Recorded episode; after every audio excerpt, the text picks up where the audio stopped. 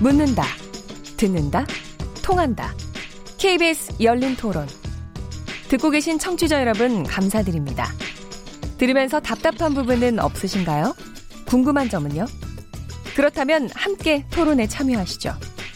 유료 문자 9730을 이용하시면 됩니다. 단문은 50원, 장문은 100원의 정보 이용료가 있습니다. 스마트폰 어플리케이션 KBS 모바일 콩을 통해서도 무료로 참여하실 수 있습니다. KBS 열린 토론은 언제나 열려 있습니다. 듣고 계신 KBS 열린 토론은 매일 밤 1시에 재방송됩니다.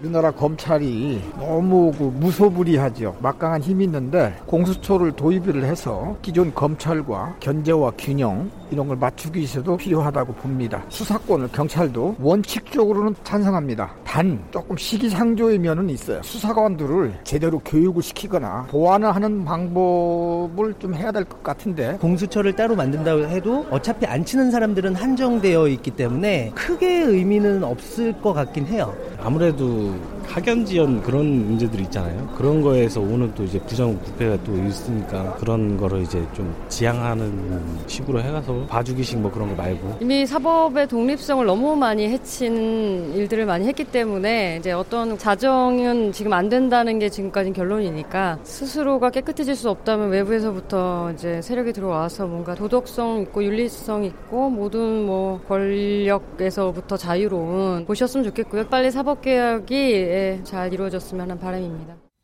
네, KBS 열린 토론 여러 여러 사개특위의 활동에 대해서 얘기하고 있는데 여러 문자들도 보내주셨습니다. 청취자들 분들이 보내주시는 의견을 소개해드리겠습니다. 정희진 문자 캐스터. 네, 안녕하십니까. 문자 캐스터 정희진입니다. KBS 열린 토론. 오늘 주제는 사법개혁 어디까지 왔나인데요. 청취자 여러분들이 보내주신 문자 소개해드리겠습니다. 네, 먼저 휴대폰 뒷번호 6726번 쓰시는 분. 대한민국 권력기관과 사법부를 장악하고 있는 보수기득권을 개혁하지 않는 한 사법개혁은 이루어질 수 없을 것 같습니다. 현재 국민들은 대한민국 사법부를 신뢰하지 못하고 있습니다. 휴대폰 뒷번호 0014번 쓰시는 분. 지금의 사개특위의 활동과 결과는 태산 명동 서일필, 태산을 울리어 세상을 떠들썩하게 움직이는데 나타난 것은 고작 쥐 한 마리라는 의미처럼 끝날 것이라는 생각이 듭니다. 제도 자체의 문제가 아니라 부처 이기주의를 부추겨 정치권과 사법부의 존재감을 과시하려는 잘못된 행태로 국민들만 혼란스럽습니다. 공정하게 운영하려는 의지만 있으면 현재의 법률로도 충분하다고 봅니다. 라고 보내주셨고요. 휴대폰 뒷번호 2934번 쓰시는 분. 완벽하고 부작용 없는 개혁이 있을까요? 검경 수사권 조정, 공수처 문제 등은 지난 정권의 사건들을 미뤄봤을 때 반드시 필요하다고 생각합니다. 개혁 후 부작용은 하나씩 개선해 나가야죠.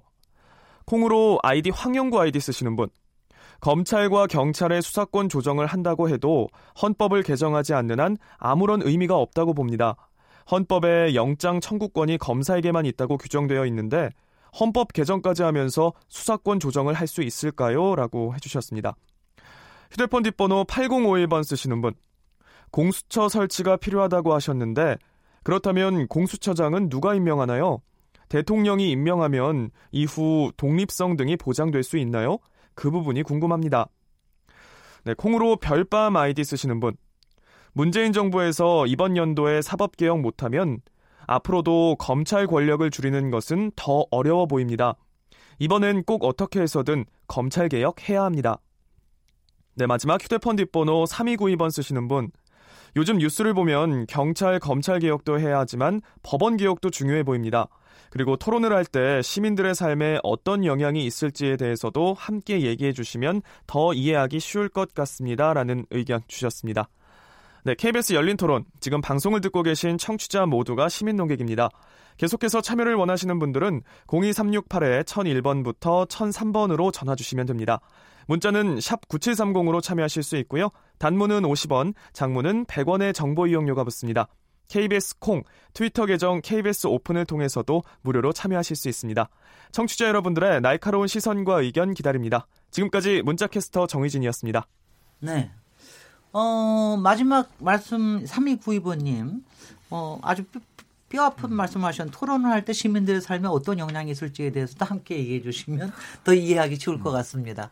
제가 뭐 진행을 잘 못하는 게 분명히 있는 것 같은데요. 제가 바로 그 점을 좀 얘기를 드- 검경 저 수사권 조정이나 아니면 공수처 관련해서도 그러니까 이게 굉장히 논의가 추상적으로 흘러가는 것 같아서 사실은 모르겠어요 정확히. 그러니까 가령 예컨대 이런 식으로 좀 얘기를 해, 정부에서 이런 식으로 좀 얘기를 해줬으면 좋겠어요. 그러니까 가령 이 검경 수사권 조정을 하면 우리가 무슨 일을 당했을 때 범죄 일선적인 범죄를 당했을 때 이게 수사가 저, 수사가 이게 진행되는 게 훨씬 더 빨라질 수 있다. 그다음에 뭐 가령 창구가 하나만 될 수 있다. 아니면 이걸 함으로 해서 아까 얘기한 대로 뭐 가령 검찰이 비대한 조직을 좀 줄어서 아- 앞으로는 좀 뭐 더 줄어갈 수 있다라든가 이런 걸 좀 얘기를 해주셔야 되는데 이게 아니니까 그냥 막연하게 하니까 어 그러니까 너무 큰 얘기인 것 같아서 이렇게 할 말을 하기도 뭐하고 그렇습니다. 공수처 그 경우도 부분에 마찬가지고요. 그, 그, 이 점에 대해서 얘기 네, 좀그 부분에 해주시죠. 대해서는 아까 제가 말씀드렸듯이 네. 단한 번의 수사를 완벽하게 하면 네. 아까 우리 여 변호사님 말씀하셨듯이 국민들이 피의자가 되든 뭐 고발인 고소인이 되든 네. 단한 번만 출석을 해서 수사기관에 완벽하게 수사를 받으면 그것 자체가 삶에 굉장히 도움이 된다고 아, 생각합니다. 그럼요. 예. 네. 그 부분이라고 생각합니다. 예, 예. 네. 어떻게 생각하세요? 이 아까 제가 청취자들. 검경 수사권 조정의 가장 주된 그 기준이라든지 취지는 검경 간의 수사권을 놓고 서로 견제할 수 있는 그러한 음. 관계가 돼야 되고 그렇기 위해서는 협력 관계가 돼야 되거든요. 네. 수사 지휘권이 있는 한 검찰이 경찰 위에 있단 말이죠. 상하 관계이기 주종 관계죠. 때문에 네 네. 이거는 어떤 견제가 굉장히 어려운 구조인데 경제가 가능하게 협력 구조로 놓자는 거고 아까 그에 대해서 우리 여 변호사님께서 그러면 국민들 입장에서는 뭐 피, 참고인으로 그러면 경찰에도 불려가서 조사받고 또 검찰에도 가, 가야 되고 너무 번거롭지 않느냐. 예, 그런 면이 있습니다. 물론 어, 견제를 위해서 어느 정도 수사권과 관련해서 서로 견제할 수 있게 권한을 중첩시켜 놓으면 좀 그런 면에서 국민들의 입장에서는 뭐 경찰이나 검찰에 이중으로 가서 뭐 조사 받아야 되는 경우도 있죠. 물론 그런데 검찰이 아까 백 의원님 말씀대로 경찰의 수사에 대해서 더 이상 수사할 필요가 없다 그러면 이제 네. 검찰에는 또 물려갈 필요는 없게 되겠지만요. 네. 그런데 거기에서 오는 불편이 더 중요할까요? 아니면 하나의 권한을 수사권이면 수사권, 검찰이나 경찰에게 독점시킴으로써 이 중요한 권한 을 남용했을 때 네. 수사 과정을 통해서 국민이 억울한 일을 당하는 또 어, 인권 침해적인 그런 수사를 당하는 그런 일이 일어나는 게 더 중요할까요? 네. 저는 네. 인권 침해적인 수사가 일어나는 그걸 막는 게 견제를 통해서 막는 게 훨씬 더 중요하다고 생각하고 많은 국민들이 그게 가능하다면 만약에 뭐 경찰, 검찰 두 번 불려가 가는 데서 오는 그 불편함 정도는 어느 정도 감수할 수 있다고 생각합니다. 네. 그러니까 어, 아까 뭐 현실적으로는 진짜 수사가 일종의 간편화되는 것 그런 걸 얘기할 수 있고요. 제가 볼 때는 검찰과 경찰의 권한이 적정하게 배, 배분됨으로써 검찰이 자신의 역할에 더 충실하게 될 것 같습니다. 네. 그러니까 경찰이 수사를 감시하고 한마디로 인권 침해가 있는지를 살펴보고 이런 것이 원래 에, 검사의 의무이거든요. 네. 그런 부분들에 에, 더 천착하게 되면서 부당한 수사 어, 이런 것들이 더 없어질 수 있다고 봅니다. 네, 네, 네.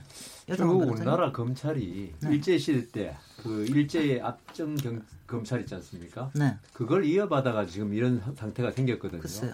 그러니까 그 우리 문재인 대통령 사람이 문제다 그랬나요? 네, 검찰 경찰 문제 모든 문제가 결국 사람이 문제인 것 같아요. 음. 인권 의식이 있는 검사 경찰관이 많아질 때 우리 국민들은 피해를 덜 보는 건데 전 그래서 앞으로 검찰 경찰이 잘못하면은 국민들이 국가를 상대로 그, 그 해당 당사자를 상대로 손해배상 청구 소송을 해가지고 전부 다 그걸 견제를 하는 게 국민의 힘이기도 하다. 네. 저는 그렇게 생각합니다. 예. 어, 여러 의견들 들으면서 또 다음 토론으로 이어가도록 하고요. 여기서 잠시 쉬었다가 다시 돌아오도록 하겠습니다. 지금 여러분께서는 KBS 열린 토론 시민 김진애와 함께하고 계십니다.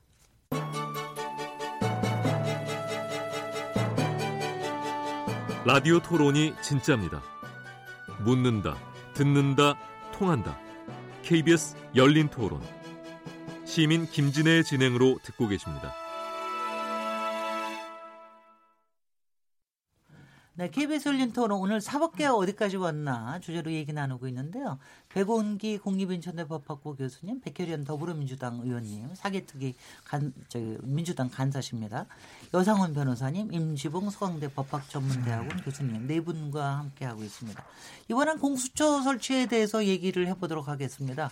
사실 공수처는 이제 국민들은 너무 오랫동안 들었기 때문에 뭐 뭐 한 20여 년 동안 들어왔기 때문에 23년이다. 아, 23년. 그러니까 이게 뭐냐면은 이제 고위 공직자에 대해서 어 비리를 좀 이제 별도로 수사를 할 수 있는 이런 별도의 기관을 만들겠다라고 하는 건데요.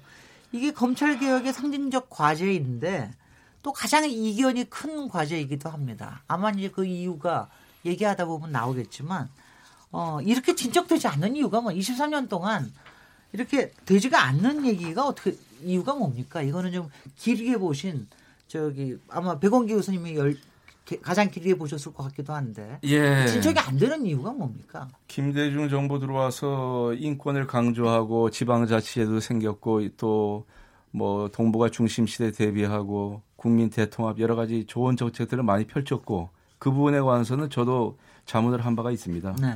다만 안타까운 것은 자꾸 특별한 기구를 만들면 음. 그 특별한 기구가 아까 어, 말씀하셨지만 장은 누가 임명할 것이며 자꾸 특별한 권한을 양산하게 되거든요. 예. 검찰을 개혁하기 위해서는 검찰에 있는 상처를 그대로 치료를 하고 치유를 해야지 음. 그걸 우회적인 방법으로 공직자 비리 수사를 만들어서 견제하겠다 이런 발상 자체가 네. 또 실제로 공수처를 만들게 되면 그 많은 예산은 국민의 세금으로 지금 감당이 될 것입니다. 네. 그러니까 그런 부분에 대해서 여론조사를 하면 국민들께서도 최근에 민생이 어렵고 세계 경제도 어렵고 지금 그러한 상황에서 어, 달리 생각할 수 있는 부분이 있을 것 같고요. 아니 근데 그동안 23년 동안 맨날 예산과 뭐 그 이런 거 별도로 만들면은 예산 더 들고 그래서 안 됐어요. 그것이 아니고요. 국민들이 검찰이 개혁되는 과정을 지켜보고 많이 믿어주셨기 때문에 그리고 그 과정에서도 검찰은 미래 기획단도 만들었고 또 최근에 와서는 그 대검찰청의 과거사 진상위원회라든가 수사심의위원회라든가 또 1심, 2심 무죄가 난 사건에 대해서는 대법원의 기계적 상고를 하던 것을 형사상고 심의위원회를 만들어서 저도 참여하고 있습니다만은 시민들에게 그런 권한을 많이 돌려줬거든요. 네. 검찰이 그동안 20년 동안 개혁에 대한 노력을 법원보다 훨씬 많이 했다고 생각합니다. 또 경찰도 많이 했고요. 백원기 교수님은 그런가요? 공수처 설치 반대 입장이신 것 같습니다. 임, 네. 임지봉 교수님이 이것과 관련해서 하실 말씀 많으실 것 같은데요. 아유 얼마나 급하셨으면 백혜련 교수님이 놔두셨네. 네네 임지봉 교수님. 네네 임지봉 교수님은 예, 저- 검찰은 여러 가지 뭐 검사들의 비리라든지 혹은 검찰 특히 검찰 집행부가 어떤 정치적 중립성을 잃고 어떤 정권의 하수인이 됐다든지 뭐 이런 일이 벌어지고 국민들이 이것을 비판하고 지탄할 때마다 검찰 셀프 개혁을 시도했습니다. 네. 검찰 내에 검찰 개혁위원회를 만들고 그 그랬지만 한 번도 성공한 적이 있나요? 그렇다. 성공한 적이 돌아가고, 있나요? 다시 돌아가고 다시 돌아가고 다시 그러긴 했죠. 돌아가고 다시 돌아가고 국민들이 검찰이 정치적 중립성이 없다, 검찰이 권한을 남용한다 이런 mo- 국민들의 목소리가 끊이지 않고 있지 않습니까? 네. 그래서 검찰 자체적인 셀프 개혁보다는 이제 에, 공수처를 만들어서 일종의 아까 뭐 검경 수사권 조정과 같은 차원에서 어떤 견제 네. 장치를 어, 두게 하자는 것이죠. 특히 공수처 설치는요. 검경 수사권 조정은 검찰이 갖고 있는 권한 중에 수사권을 이제 배분하는 것이겠고 네. 공수처 이거는 고위공직자에 대한 대해서 공수처가 수사권뿐만 아니라 기소권까지도 가지는 겁니다. 네. 이게 저는 굉장히 큰 역사적인 의미가 있다고 알겠습니다. 생각합니다. 그럼- 기소권이라는 것은요. 네. 그야말로 검찰이 계속해서 독점해 왔거든요. 네. 그러니까 재판에 붙이고 안 붙이고의 권한, 기소권이 얼마나 막강한 권한입니까? 음. 그렇습니다. 그런데 네. 이 기소권도 독점했을 뿐더러 기소 여부가 검찰의 재량이었습니다. 네. 기소 편의주의라고 하죠, 그거를. 예. 그런 상황에서 검찰의 기소권은 한 번도 깨지지 않은 아성이었단 말이죠. 그런데 고위공직자의 기소와 관련해서는 이 공수처의 기소권을 분산시켜 알겠습니다. 주는 것이기 때문에 역사적 의미가 있다고 보고 또 하나만 더 첨언을 할게요. 그러니까 고위공직자들에 대한 수사와 기소를 공수처에 준다. 그럼으로써 검찰의 수사권과 기소권, 특히 기소권을 분산한다는데도 중요한 의미가 있습니다만 공수처의 수사나 기소 대상에 검, 검찰과 법원 판사들이 들어갑니다. 다 들어갑니다. 그러니까 그, 그 대상이 어디까지인지 더 설명해 주시죠. 청와대에 있는 사람들은 뭐 분명히 다 들어갈 테고 지금 정부에서는 예. 몇급 이상은 들어갑니까? 보통 정무직들이요. 정무직들은 네네. 어, 일반 그 공무원은 아니고요. 저- 예, 정무직들은 그 대상이 되는 고위공직자의 범위 내에 들어가는 것이죠. 그런데 저는 판사와 검찰에 대해서 공수처가 수사 및 기소권을 가지고 있다는 게 굉장히 큰 아, 의미라고 그렇군요. 봅니다. 이제 확실히 예, 알았습니다. 예. 지금 이제 백혜련 백혜련 네. 백혜련 의원님이 좀 더 설명을 해주죠. 네, 먼저 이제 대해서. 공수처가 왜 이렇게 지지부진하게 그동안 안 됐냐. 네. 이것과 관련해서 말씀드리면 아, 지금하고 또 상황이 다른데 예전에는 사실 검찰의 반발이 공수처에 대해서 대단했습니다. 아, 그럼요. 네, 엄청났죠. 그게 사실 가장 큰 이유 중에 하나였습니다. 그래서 그러다 보니까 또 어, 국회 내에도 이 법조인 출신의 특히 또 검사 출신의 어, 법조인들이 굉장히 많지 않았습니까? 특히 법 사이에 에, 많았는데요. 사실은 이 공수처 법안이나 이런 것들이 공, 법, 법 사이를 통과하지 않고는 안 됩니다. 네. 아, 그러다 보니까 계속적으로 이게 그 반발에 막혀서 통과가 되지 않고 어, 이런 상황이었는데 지금은 좀 상황이 바뀐 것이요. 검찰총장도 직접 우리 사개특위 그 장에 나와서 공수처를 반대하지 않는다고 얘기를 했습니다. 네. 네, 국회의 결정에 따르겠다. 이렇게 말을 한 상황이거든요. 그런데 진짜 답답한 것이 이제는 그 자유한국당의 사개특위 의원님들 대부분의 기류가 공수처에 대해서는 굉장히 반발하는 이런 기류인 겁니다. 네. 그러니까 오히려 이제는 관계 기관들의 반발은 잦아들었는데 오히려 국회 내에서 이제 발목이 좀 잡히고 있는 상황이고요. 네, 네. 네, 네, 자, 조금 이제 얘기 다 네, 끝내시도록 공수처의 하시죠. 음. 그 수사 대상과 관련해서는 지금 여러 개의 법안이 사실은 제출돼 있습니다. 아, 그래서 시- 좀 다른데 전반적으로는 이제 그 상급 이상의 에, 고위 공무원들이나 어, 판검사 그리고 청와대의 그 전직 어, 대통령을 포함한 친인척 뭐 요런 정도는 거의 많이 포함돼 있죠. 네. 아, 네, 네. 좀 여당 먼저 그 변호사, 아까 여당 그. 임지봉 교수님이 판사 검사의 기소권을 뭐 하기 위해서 공수처 말씀하셨는데 지금도 검사가 판사 검사 다 기- 수사하고 기소할 수 있습니다. 안할 수사하고 뿐이지. 기소할 수 있는데 그러니까 지금 검사에 의한 검사의 수사나 기소가 제 식구 감사기식, 손방망이식 정권 수사 기소에 검사들 머물렀기 아니, 때문에 전 정권 검사들 많이 수사받고 있지. 않습니까? 네네. 전 정권에 혜택받은 검사들 그리고 있죠. 지금 공직 비리 수사처 그럼 상당히 대단한 기관이고 대단한 기관이 되겠죠. 만일 만들면은 그렇지만 저는 그 이름만큼 그거는 이름에 대해서 그렇게 우리가 어, 이 기관은 엄청난 일을 할 것이다. 이는 환상이라고 봅니다. 제가 이 공직 비리 수사처 말이 나올 때마다 제가 말씀드린 게 동경지검 특수부가 74년인가요? 5년에 단학과 갖고의 현직 수상을 구속 기소했었습니다. 그러니까 이거는 무슨 검사가 권한이 없다거나 이런 무슨 공직 비리 수사처가 없어서 지금 그 공직 그러니까 고위 공직자에 대한 수사가 안 되는 게 아니죠. 의지가 없는 거죠. 그건 뭐 그럴 것 예. 같습니다. 그러니까 네. 그리고 어 제가 그 지금 우리 백예련 의원님이 전직 검사니까 검사는 음. 있죠. 지금 우리는 많은 검사들이 자기를 공무원으로 생각해요. 그런데 검사는 우리 그 책에 나오지만 준사법기관입니다. 검찰은. 뭐 법원만큼 그 뭐 이렇게는 안 되고 그냥 상명하복이라는 또 검찰권 행사의 통일한 여러 가지 이유를 들어서 그 상명하복으로 만들어 놨는데 검사들이 있죠. 내가 독립된 사법기관이다 이런 생각을 가지고 내가 나는 대통령도 처벌할 그 소환할 수 있어 이런 느낌을 그런 마음을 가진다면은 공직 비리 수사처 굳이 필요하냐 네. 저는 그런 생각을 가집니다. 아니 저기 이거 좀 여쭤볼게요. 그러니까 제가 일단은 공직 공수처에 대해서는 어 며칠 전에 그 조국 수석이 공수처 설치에 대해서 국민들의 어 국민들이 도와주셔야 가능하다 뭐 이런 얘기까지 해서 어 이게 그렇게 중요한 거고 이게 그렇게 진전이 안 돼 있구나 이런 얘기를 했, 이런 생각이 들었는데 보니까는 일반 여론조사에 보니까 공수처 설치에 대해서는 굉장히 여론이 높더라고요. 근데 이제 그 이유는 알겠습니다. 저희가 질립니다, 솔직히. 하도 그동안 일들이 많아서 특히 박근혜 정부 지나가면서 야 이런 거를 이렇게 모르고 지나갈 수가 있나 이런 생각까지 들어서 이런 게 필요한데 여상원 변호사님 얘기하시는 건 알겠어요. 지금 이제 이미 검찰에 그런 권한이 있죠, 다 권한이 있는데 있죠. 권한을 쓰지 않고 있기 때문에 그런 거지. 그게 별도로 또 꼭 기관을 설치를 해야 되느냐.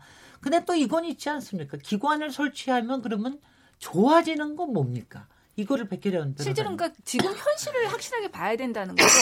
이미 그러니까 지금 검찰 개혁 과제 중에서 항상 가장 높은 국민들이 원하는 수치가 나오는 게 바로 공수처입니다. 항상 80%가 거의 너- 높게 나, 나오거든요. 공수처 설치 필요하다. 네. 그건 뭐냐면 어, 검찰에 대한 신뢰가 한마디로 바닥이라는 거. 국민들은 검찰이 이제 콩으로 매주를 쓴다고 해도 믿지 못하는 거예요. 특히 잠깐만 잠깐만요. 공수처는 검찰에 네. 안 속해요? 네, 동, 독립기구입니다. 독립기구인데 법무부 그 밑에 그냥 독립기구. 아니 그건 이제 논의를 해야 되는데요. 네. 안전히 대통령과도 별개인 독립기구로 하자는 안, 뭐 법무부 밑에 놓자는 안도 있고 여러 가지 그건 좀 안이 그리고 있습니다. 공수처 아. 안에서 이걸 담당하는 사람들은 다 검, 검찰이겠죠. 아닙니다. 그건 이제 자격 조건이 있는데요. 그것도 또 아니 이제 그러니까 그 변호사 아, 출신, 법- 판사 출신도 있을 수 있고, 아, 어, 그리고 네. 뭐 법학 교수님들 중에도 네. 어, 나올 수 있는 것이고 일반 어, 경찰들 뭐 이런 네, 출신에서도 네, 수도. 있는 것이고요. 뭔지 알겠. 네. 아, 왜 검찰이 반발할 수도 있다라는 게 알겠네요. 네네. 예. 기소권이 검찰에서 좀 더 일반 일반적으로 된 거기 때문에 좀 지금- 말씀 계속하십시오. 네. 네네.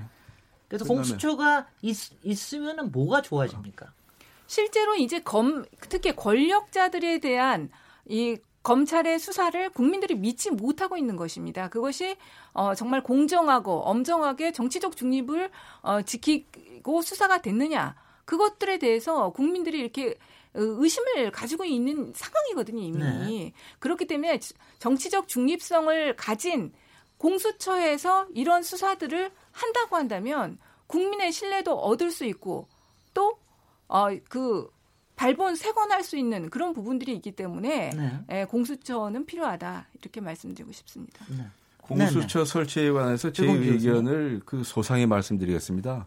저는 공직자 비리 수사 담당 기관을 별도의 청이나 특별한 어떤 기관으로 만드는 것을 반대하는 겁니다. 지금 글쎄요. 현재 네. 2018년도 정원 오늘 제가 최신 자료를 받았는데요. 현재 검사 수가 2,252명입니다. 정확히. 그리고 검찰에 있는 수사관이 6,031명이고요. 경찰이 11만 8,538명인데 그 중에서 수사를 담당하는 경찰이 2만 300명 정도 됩니다. 네. 그렇다 그러면 지금 검찰, 경찰 수사관 합치면 그 중에 이제 검찰 수사관에서 58% 3,500명이 수사를 담당하거든요. 그러면 2만 한 4천 명이 되고요. 검찰이 2,252명이 됩니다. 그러니까 제가 얘기하고 싶은 거는 그동안은 대검 중앙수사부라든가 특수부에서 공직자 비리 수사를 담당했었거든요. 근데 정권이 바뀔 때마다 그 어떤 공직자의 비리 대상이 되는 사람들이 정권의 어떤 이익에 의해 가지고 정말 올바른 수사가 안 된 거는 정치권의 책임이 있는 거지 검찰이 책임이 있다고 생각하지 않습니다. 아, 글쎄요. 검찰을 정치적 검찰로 만든 건 정치인의 책임이거든요. 네. 우리 뭐 제가 개인적으로 얘기하지만은 대법원장의 임기가 6년입니다. 근데 대통령이 임명하거든요. 대통령 임기는 4년이에요. 정치권 입법부도 국민이 5년입니다, 직선을 하죠. 사법 그 대통령도 우리가 직선을 하는데 대법원장도 우리가 직선을 해야 됩니다. 그래야 돼. 그래야지 그러면서 대법원장은 많은 추천권을 행사하거든요. 그럼 법원문제는 차치하고 저는 이 검찰 수사관과 경찰 수사관 검사 중에서 베테랑 수사를 담당하고 있는 정의감이 강한 중진 검사와 수사관을 별도로 특별 공직자 우리 사이버 범죄 수사대와 비슷한 형태로 아니, 공직자 비리 수사대 같은 것을 특별히 설치를 하면 된다고 저는 생각합니다. 아니 아니 다만 그러니까 아니, 그게 네네, 공수처라는 어, 형태로 나타난다고 볼 수 있는 그런 사람들도 포함하는 것이죠. 별도의 그리고 청으로 네. 만들면 또그 인선을 어떻게 할 것인가 정권이 바뀔 때마다 그 인선에 관한 문제가 제기될 것이고 공정성에 관한 문제가 늘 제기가 될 것입니다. 공정성이 제가- 더 잠깐만요. 네. 제가 네. 왜- 백현현 의원님 말씀 다 아, 하시고 난 예, 다음에 얘기하겠습니다. 그야말로 네. 그 내부에 그런 기구를 뒀을 때 공정성은 그 자체로 이미 의심받는 겁니다. 그렇기 네. 때문에 독자적인 그 기구가 필요한 것이죠. 예, 예. 제가 왜 어, 방금 우리 백 교수님 말씀은 그러니까 검찰 내에 그냥 고위공직자 비리에 대해서 검찰과 경찰 같이 예, 같이 하든가 예, 하여튼 기존에 이제 검찰이나 경찰에게 그러한 고위공직자들에 대한 수사와 아, 그 기소를 전담하는 내 내부 기관을 두면 된다 그런 말씀이시죠 지금? 네. 일종의 네. 특수부 그것도 특수부겠죠. 뭐 공안 그런데요. 공안이 될지 뭐가 될지. 백 교수님도 잘 아시지 않습니까? 우리의 네. 검찰이라는 것은 네. 검사 동일체의 원칙이라는 게 있습니다. 음. 검사는 검찰청장을 정점으로 해서 네. 전국에 지금 2천 명 정도의 검사가 있는데 일사불란하게 움직이게 돼 있습니다. 예. 상한계가 철저하고요. 그러니까 검사는 2천 명의 검사는 한 몸이라는 거죠. 예, 누가 검사로서 지금 수사를 하고 기소를 해도 똑같은 거의 같은 어, 결론이 나올 정도로 한 몸으로 움직여야 된다는 그런 검사 동일체의 원칙에 오랜 검찰 내에 문화가 있기 때문에 네.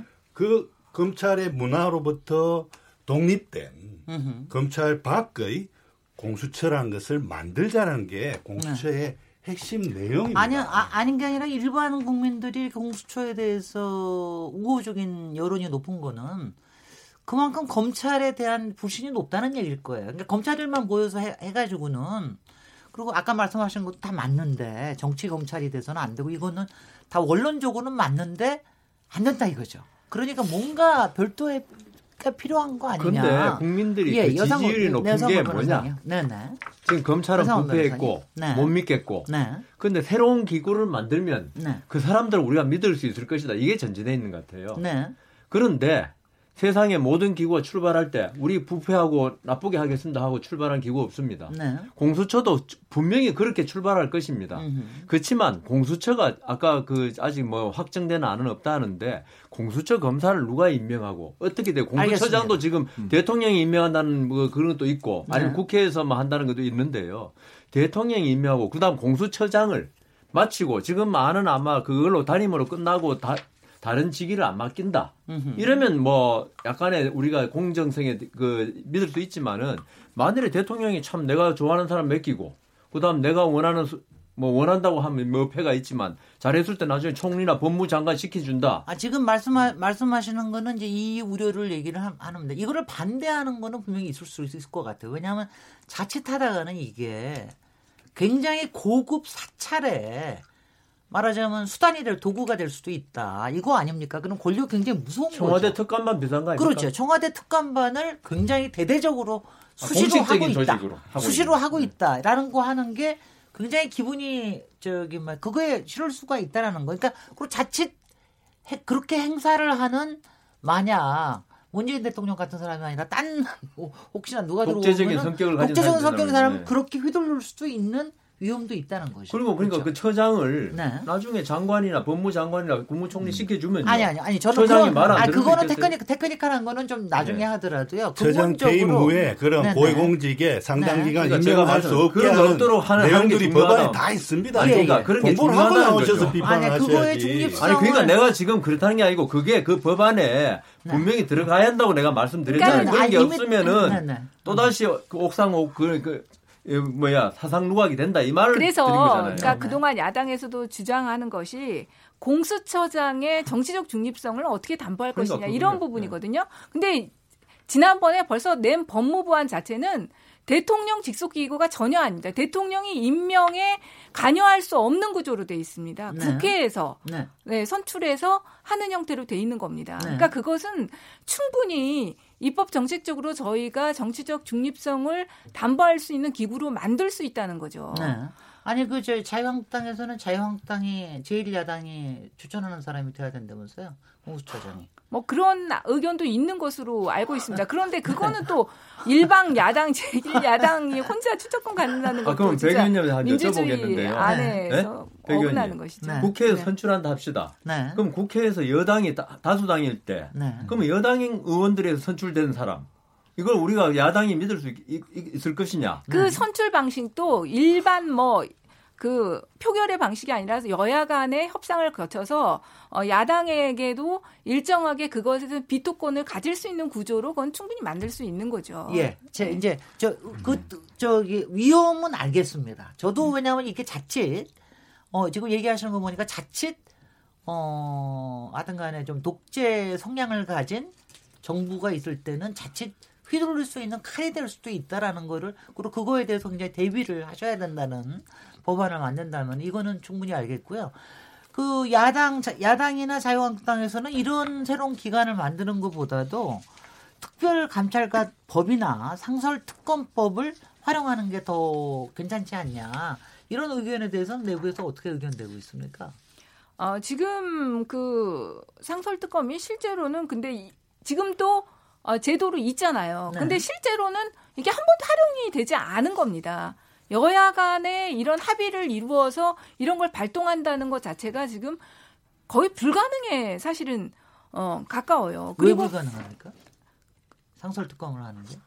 어떤 사안에 대해서 합의를 해야 되지 않습니까? 근데 네. 서로 한마디로 특검을 하자는 사안과 안 하자는 사안이 의견 일치를 이루는 경우가 거의 없는 것이죠. 그런데 아 실제로 지금 그 박, 박영선 위원장님도 좀 이 상설 어, 특검과 특별감찰관 제도를 좀 변경을 해서 일종의 지금은 제도 특검이거든요. 그것이 네. 아니라 상설적인 어떤 기구 특검의 형태로 하고 어, 폭을 좀 더 넓힌다면 공수처가 추구했던 그런 목표들을 일정 이룰 수 있지 않는가 그런 의견도 지금 사실은 제시는 하고 있는 상태입니다. 자유한국당이 공수처에 대해서 너무나 반발이 크기 때문에 어, 그렇다고 한다면은 기존에 있는 제도의 그 개선을 통해서 어, 할 수 있는 부분도 있지 않나 이런 의견도 있는데요. 그 네. 한계는 저는 분명히 있다고 생각합니다. 조금만 더 상임 특검제에 대해서 조금 설명을 해주세요. 만약 그걸 상설로 만든다 그러면은 뭡니까?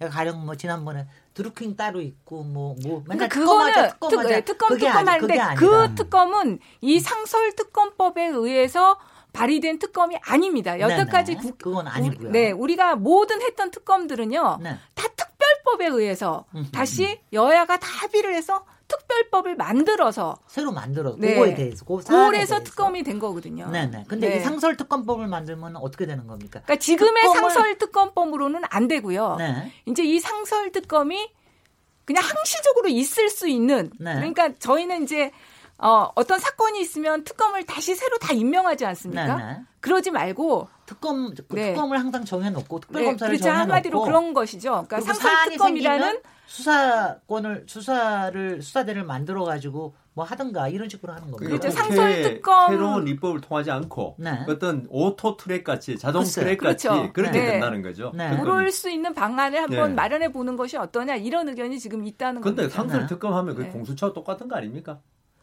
글쎄 잘 모르겠어요. 저, 저한테 설명해 주세요. 잘 모르겠어요. 똑같은 어떻게 된 형태는 거냐. 아니지만, 그러니까 네. 그또 이 법안이 어떤 형태로 이제 아직까지 이게 어, 나온 법안이 아니고요. 아이디어 차원에서 지금 이제 공수처에 대한 반대가 너무 심하다 보니까 아, 그렇다고 한다면 지금 있는 제도 상설특검과 특별감찰관 제도를 합해서 어, 일종의 공수처에서 추구하고자 하는 목표를 이룰 수 있는 방향, 방향을 고민해 보자. 아, 이 정도의 지금 아이디어입니다. 네. 네. 뭐이 어. 안이 저는 박영선 사개특위 위원장이 제시한 절충안으로서 상당히 좋은 안이라고 생각이 됩니다. 공수처에 대해서 합의가 안 된다면 상설 특검 제도를 통해서 그건 국회가 통제를 하고 어떻게 국민의 직접 선출이 된 국회의원들에 의해서 충분히 어떤 공정성이 담보될 수 있는 가능성이 있기 때문에 어, 그것도 좋은 대안이 될 수 있다고 생각합니다. 저요. 이 공수처가 되면 공수처가 들어오면 거기에는 국회의원도 들어갑니까? 당연히 당연하죠. 정무직은 다 들어갑니까? 아니 다 그런 건 아닌데 여태까지 나온 찬성해야 될지 여태까지 나온 보려고요. 법안에는 다 들어가 있습니다. 그러나 그래서 국회의원. 야당 의원들이 국회의원, 그다음에 네. 청와대에 있는 모든 정무직, 대통령 포함해서 모든 정무직, 그다음에 청와대는 그, 그 주변에 친척까지, 그다음에 검사, 판사, 그 다음에 정부 부처의 그 공공기관장도 포함됩니까? 그 법안에 따라서 조금씩 네, 네. 다릅니다. 법안마다 다 다릅니다. 예. 네. 아니 근데 그런 게 있으면은요. 지금 요- 얼마 전에 그 문제가 됐던 그 청와대 특별감사반 같은 경우에 그 경우에도 아직 공직 수사처가 없기 때문에 청와대에서 어정쩡하게 그게 좀 움직이고 있는 거 아니겠어요? 아, 그러니까 저는 그런 그, 거는 그 부분 말씀드릴게요. 네, 네. 말씀해 주십시오. 청와대. 감찰반이 있는 자체가 저는 비정상적이다. 그래서 비정상적이라고 왜냐하면 검찰하고 경찰이 얘기해. 시퍼렇게 살아 있으면은 네. 청와대 감찰반이 왜 그래 합니까? 범죄가 있으면요 조사를 해야죠. 그럼 검사에 대한 감찰은 누가 해야 돼요? 그, 그건 검사가 충분히 할- 경찰도 할 수 다 할 수 있는데 안 한다 안 한다는 거라니까요. 이게 물론 감- 현실적인 내부, 내부 감찰 기능이 있긴 아니 있죠. 현실 아니 내부 감찰 기능 없어도 내가 검사잖아요. 그러면 동료 검사 누가 아는 사- 아는 검사가 범죄를 했다. 그럼 첩보를 입수할 수 있다고 충분히. 어, 지금 엄청나게들 갖고 있겠죠. 갖고 있죠. 근데 다안 하는 있지, 거죠. 안 하는 거죠. 그러니까 그게 권한이 없어서 안 하는 게 아니고 네. 권한이 있어도 행사를 안 하는 거다. 저는 그 말씀 드리는 거예요. 네. 네. 근데 청와대 특별감찰반하고 네.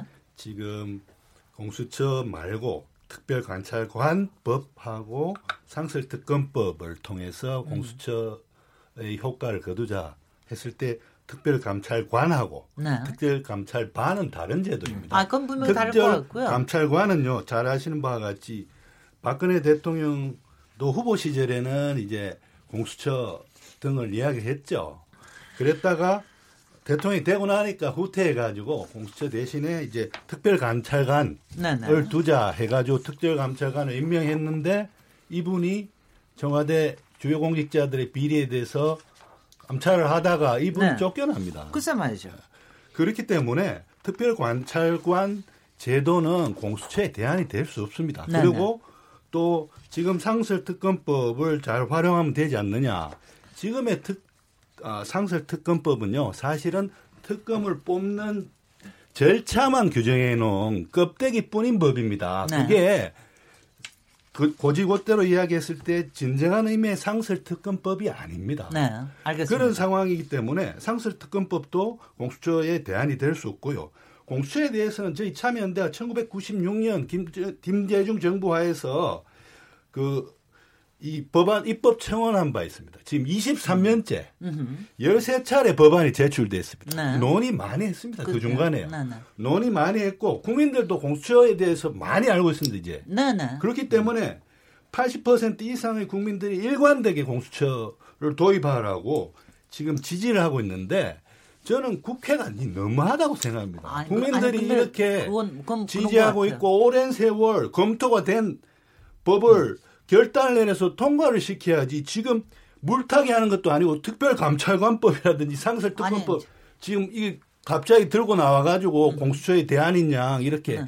이야기하는 것은 저는 어, 국민의 뜻을 좀 국회가 반영하는 데 있어서 너무 소홀한 게 아닌가. 물타기 그런 거 야당이 아 아주 근데 지금의 상설특검제 가지고는 안 된다는 건 명확합니다. 근데 네. 이 법의 개정을 통해서 이 상설특검이 지금은 그냥 제도특검인 건데요. 한마디로 상시적으로 있는 기구특검으로 전환을 시키고 어, 범위 그 특별감찰관의 기능도 강화시키고 뭐 이런 형태로 해서 하자는 얘기입니다. 저게 그 이거 음. 한 가지 는 분명히 있는 것 같아요. 공수 이거 저희가 시간이 좀 많이 가서 공수처에 대해서 국민 여론이 이렇게 높은 거는 제가 아까 얘기한 대로 대상 주제들이 워낙 정말 우리가 항상 좀 좀 좀뭘 하여튼 네. 눈을 좀 둬, 둬야 된다는 이런 사람들이고 만약 공수처가 설치가 된다 그러면은 일단은 그 자, 존재 자체로도 고위공직자들이 굉장히 좀 조심할 수 있게끔 만드는데도 굉장히 좀그 도움이 되지 않을까. 한마디만 말씀드릴게요. 네네. 아까 특별 감찰관 이야기 하네요. 나왔으니까 네네. 그러는데 이석수 감찰관 이야기 아니겠습니까? 예, 청와대.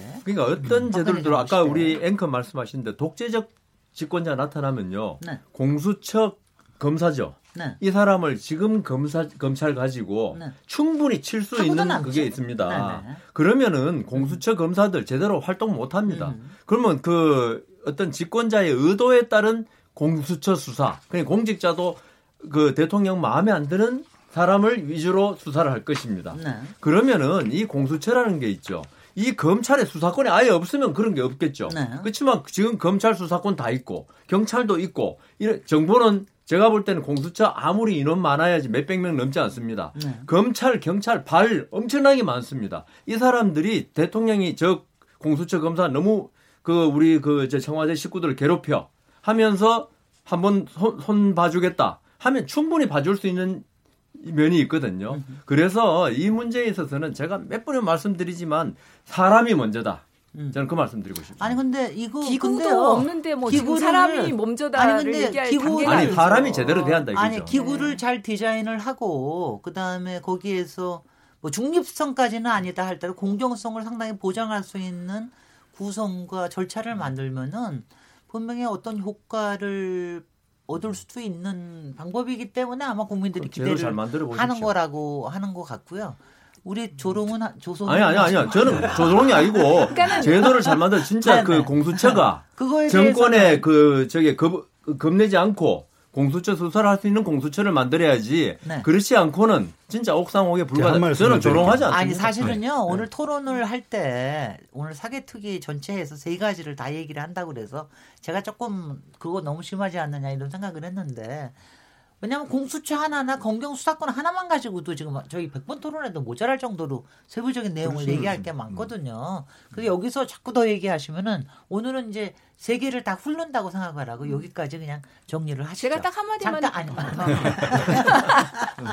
자 여기까지 하시고 다 꼭 추가하실 거 있으면 마지막 마무리 발언으로 하시고요. 잠시 쉬었다가 토론 이어가도록 하겠습니다. 지금 여러분께서는 KBS 열린 토론 시민 김준혜와 함께하고 계십니다. 토론. 듣기만 하면 답답하시죠? 유료 문자 샵 9730으로 문자 보내시면 토론에 참여하실 수 있습니다. 짧은 문자는 50원, 긴 문자는 100원의 정보 이용료가 있습니다. 스마트폰 어플리케이션 모바일 콩을 통해서도 무료로 참여하실 수 있습니다. KBS 열린 토론은 당신을 향해 언제나 열려 있습니다. 네, KBS 열린 토론 오늘 사법계 어디까지 왔나 주제 토론하고 있는데요. 청취자 여러분들이 보내주시는 의견 좀 들어보도록 하겠습니다. 정희진 문자캐스터. 네, 안녕하십니까. 문자캐스터 정의진입니다. 청취자 여러분들의 참여가 계속해서 이어지고 있는데요. 몇 개 소개해 드리도록 하겠습니다. 네, 먼저 휴대폰 뒷번호 9913번 쓰시는 분. 검경 수사권이나 공수처 같은 부분을 국회에서 논의하면 답을 내지 못한 채 공전만 하지 않을까 하는 생각이 들어 답답합니다. 정파적 논리가 아니라 국민들의 입장에서 생각해 주세요. 콩으로 이응 비읍 이응 아이디 쓰시는 분. 법원 개혁도 필요하다는데 공감합니다. 역사를 왜곡한 많은 판결들. 무고한 사람을 하루아침에 간첩으로 만들기도 하고 억울하게 죽어간 사람들도 많잖아요. 법원, 검찰, 경찰 모두 개혁되어야 하는 것은 분명한 것 같습니다. 해주셨고요. 휴대폰 뒷번호 3067번 쓰시는 분. 공수처를 신설하는 것은 대통령의 권력만 키워주며 옥상옥이 된다고 봅니다. 특별 감찰관법 등 있는 법을 활용하는 것이 더 낫지 않을까 생각합니다. 공으로 심기수 아이디 쓰시는 분. 아직도 검사는 준사법기관이고 개개인이 공무원이라 생각하고 정의롭게 행동하면 된다는 생각은 순진한 생각인 것 같습니다. 정치 검사라는 얘기는 어제 오늘 일이 아닙니다. 검찰 개혁 반드시 필요합니다. 네, 마지막 휴대폰 뒷번호 2583번 쓰시는 분. 고위공직자 비리는 엄격하게 심판해야겠으나 공수처가 있으면 그걸 보장할 수 있습니까? 고위공직자가 공수처에는 영향을 미치지 않는다는 보장이 있나요? 라는 의견 주셨습니다. 네, KBS 열린 토론. 지금 방송을 듣고 계신 청취자 모두가 시민 농객입니다. 계속해서 청취자 여러분들의 날카로운 시선과 의견 기다리겠습니다. 지금까지 문자캐스터 정희진이었습니다. 네, 의견 보내주신 청취자분들께 감사드립니다. 오늘 좀 시간은 짧고 이 저 저희가 다루는 주제가 좀 너무 넓어서 근데 오늘 사개 특위에서 다루고 있는 세 가지 주요 이슈 검경 수사권 조정하고 그다음에 공수처 설치 부분하고 그다음에 사법 개혁 이 세 가지를 일단은 오늘 좀 전반적으로 털어놓고요. 그리고 앞으로 차근차근히 하나하나씩 좀 깊이 있게 어, 오늘 너무 조금 수박 겉핥기로 가는 부분이 없지 않아 있는 것 같아서 조금 청취자들께 죄송스럽다 말씀을 드리면서 저희가 앞으로 또 자리를 만들겠습니다.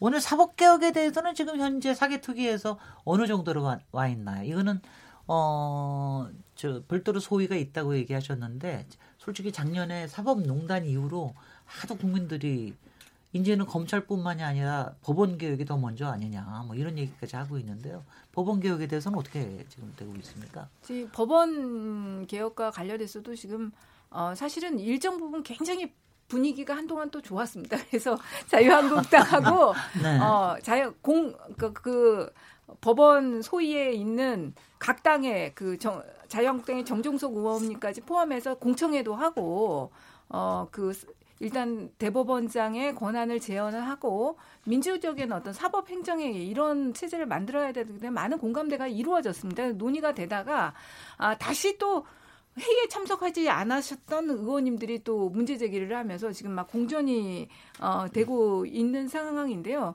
아, 그래도 이 부분과 관련해서는 지금 어쨌든 대법원장의 제한적인 어, 권력을 어, 제한을 해야 되고 어, 그리고 민주적인 형태의 어, 집행 기구가 들어서야 된다. 이런 거에는 원론적으로 어, 지금 동의는 되고 있는 상태입니다. 그러니까 네. 법원 행정처가 그동안 이 농단의 핵심에 있었기 때문에 법원 행정처가 폐지돼야 된다는 거에는 어, 의원님들 간에 별 이견은 없는 것으로 보입니다. 지금. 네.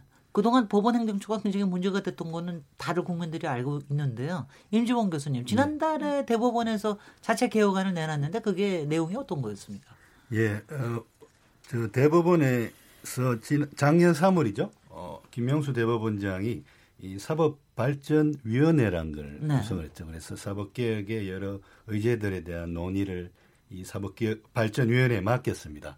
이 사법발전위원회가 어, 법원개혁과 관련해서 여러 가지 건의를 냈고 그것을 사법발전위원회 건의 실현을 위한 후속 추진단이라는 것을 또 만들어 가지고 이 추진단에서 사실 사실은 이걸 조문화한 거죠.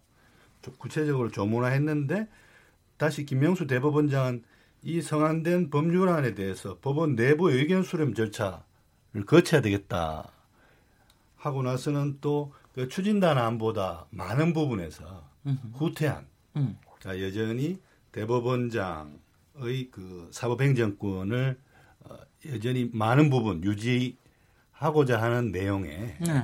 그러니까 대법원에 의한 대법원 안이 나와서 국회에 제출 돼 있는 네. 것으로 알고 있습니다. 네, 네. 어떻게 보셨습니까? 네, 네. 예, 저는. 오늘 이 토론회를 준비하기 위해서 뭐 특별한 준비를 안 했고요. 오늘 오전에 우리 헌법을 정독을 하고 왔습니다. 네. 우리 헌법의 전문을 보면 아, 사회적 폐습과 불의를 타파하고 또 각인의 기회를 균등히 하고 이런 부분이 있거든요. 그리고 국민 모든 권력은 국민으로부터 나온다. 네. 주권은 국민에게 있고 모든 권력의 원천은 국민이다. 이렇게 돼 있습니다.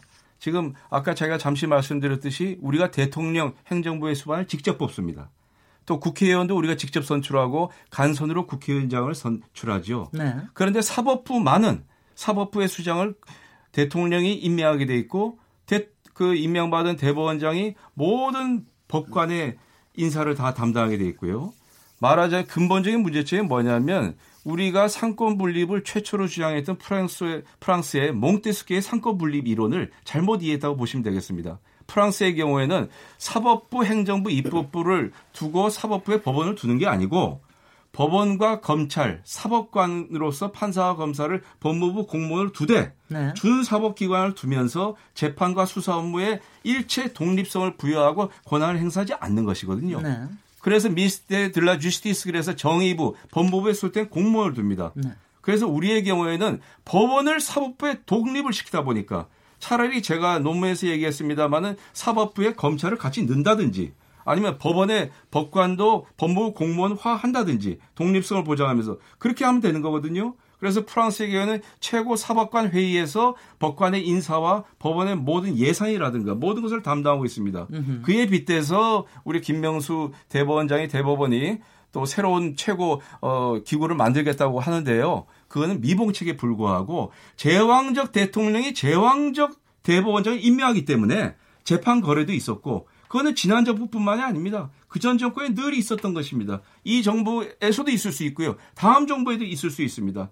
그래서 국민이 반드시 대법원장을 직선으로 뽑아야 됩니다. 그리고 대법원장의 임기가 대통령보다 길다는 것도 우리 헌법을 개정해서라도 고쳐야 한다고 생각합니다. 네, 네. 여상원 변호사님. 예. 네. 그 지금 말씀하셨는데 대법원장을 즉 선거로 뽑자 말씀하셨는데 미국이 네. 대통령이 대법원장 임명하죠. 네. 그렇다고 해서 미국 그 사법부가 덜 민주적이다 이렇게는 안 하고요. 대법원장이 종신제, 종신제죠, 대법원. 종신제죠. 네, 네. 대법원장이 그 미국에는 왜 그 독립적 사법부가 독립적이 대법원장 아무 권한이 없어요. 네. 그냥 대- 미국 연방 대법원의 그냥 대표일 뿐입니다. 네. 인사권도 없고. 그냥 우리는 근데 대법원장이 한 사람이 우리는 법원에서 그렇게 이야기해요. 가끔 대법원에 대통령 났다고. 차관급인 고등부장을 맘 자기 뭐 뜻대로 다 임명할 수 있으니까. 말이죠.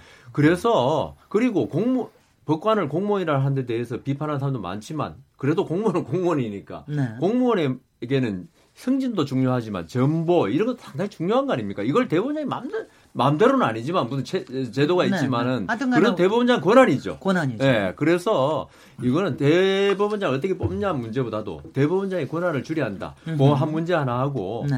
아까 제가 그 수사권 문제도 나왔지만 국민을 중심으로 한 개혁이 돼야 한다. 예. 국민들이 이 사법부에 대해서 불편해하는 거는 있죠. 네. 대법원장 인사권을 행사하고 이거는 별 관심이 없어요. 내가 재판을 받는데 내가 공정한 재판을 받는 게 보장돼야 한다는 게 중요하거든요. 네.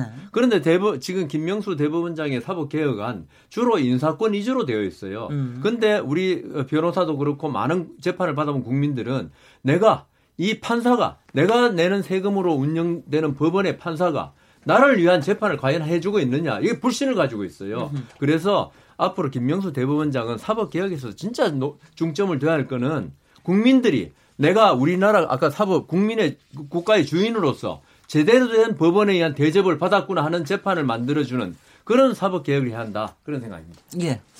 어, 지금 저희가 거의 마칠 시간이 돼서 여기서 또 한 라운드를 돌아갈 수는 없고요. 오히려 마지막 마무리 말씀을 한 1분 30초 정도씩 해주시는데요. 이게 일단은 저희가 오늘 얘기- 얘기한 세 개의 주제가 국회 사개특위에서 이루어지고 있는 논의들인데 이게 일단 올해 6월 달까지이기 때문에 6월 달에는 하여튼 죽이 되든 밥이 되든 어떤 결론이 좀 나는 쪽으로 갔으면 좋겠는데 그렇게 결론이 날라 그러면은 아, 또 내용도 충실하게 어떤 자세와 어떤 추진 방식이 필요할지 이 부분에 대해서 좀 집중해서 얘기를 해주시면 어떨까 싶습니다. 임주봉 교수님부터 먼저 시작하시죠.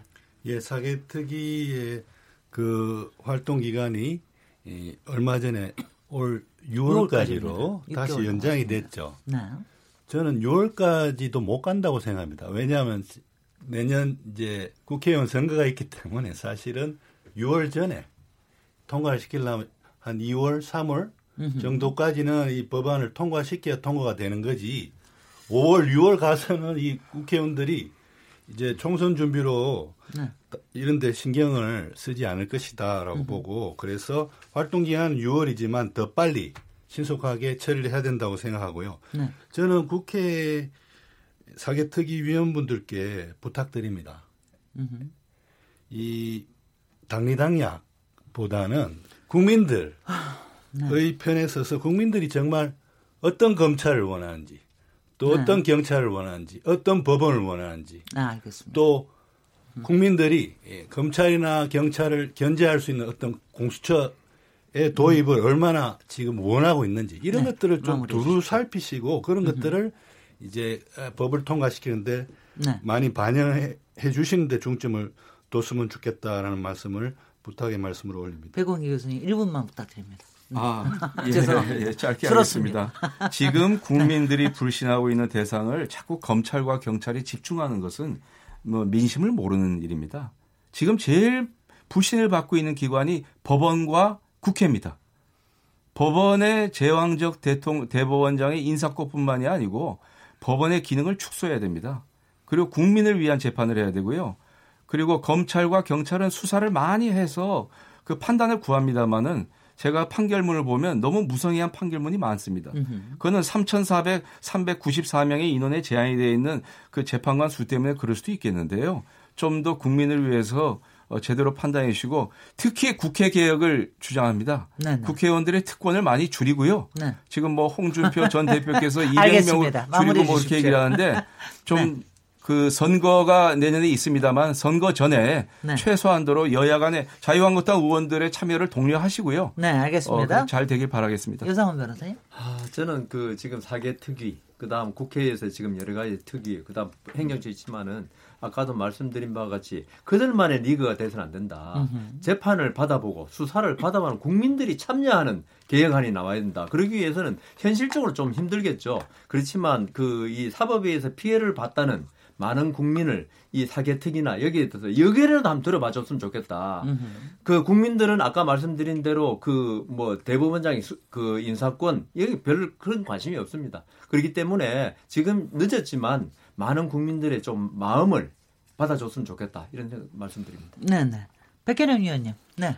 네, 1분 30초 드리겠습니다. 특별히 어. 간사시니까. 네, 사개특위 간사시니까. 뭐 여당의 사개특위 간사로서 드릴 말씀이 없습니다. 정말로 이 사법개혁 과제라는 것이 문재인 정부의 가장 중차대한 과제 중에 하나이고 어, 여당 의원의 입장에서 제가 또 검찰 개혁을 어, 부르짖으면서 검찰을 나왔기 때문에 누구보다도 또 이렇게 검찰 개혁은 이루고 싶습니다.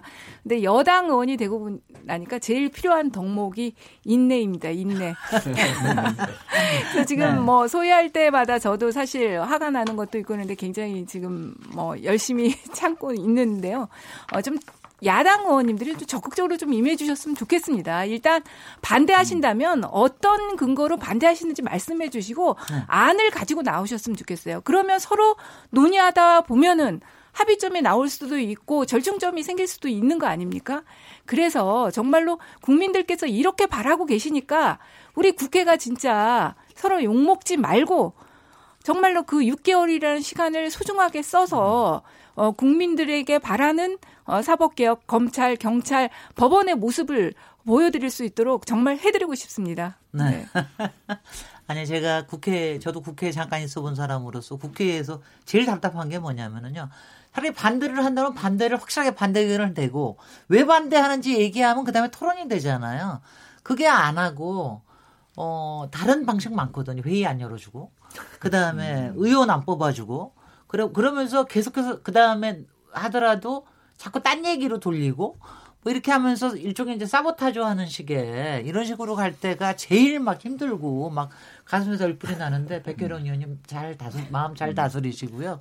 2019년에 좋은 성과를 이루시기 바, 바라고 그거는 어, 국민들 모두 저 솔직히 사법개혁에 대해서는 국민들 모두 그러니까 막연하게나마 뭔가가 필요하다는 건 다 느끼고 있기 때문에 꼭 성과를 이루시기 바랍니다. KBS 열린 토론 오늘은 사법개혁 어디까지 왔나라는 주제로 얘기 나눠봤습니다. 오늘 토론에 참석해 주신 백원기 국립인천대 법학부 교, 교수님, 백혜련 더불어민주당 의원님, 여상훈 변호사님, 임지봉 서강대 법학전문대학원 교수님 네 분 모두 감사드립니다. 청취자 여러분 오늘 토론 어떠셨습니까? 어, 저는 내일 7시 20분에 다시 돌아오도록 하겠습니다. KBS 열린 토론 시민 김진혜였습니다. 감사합니다.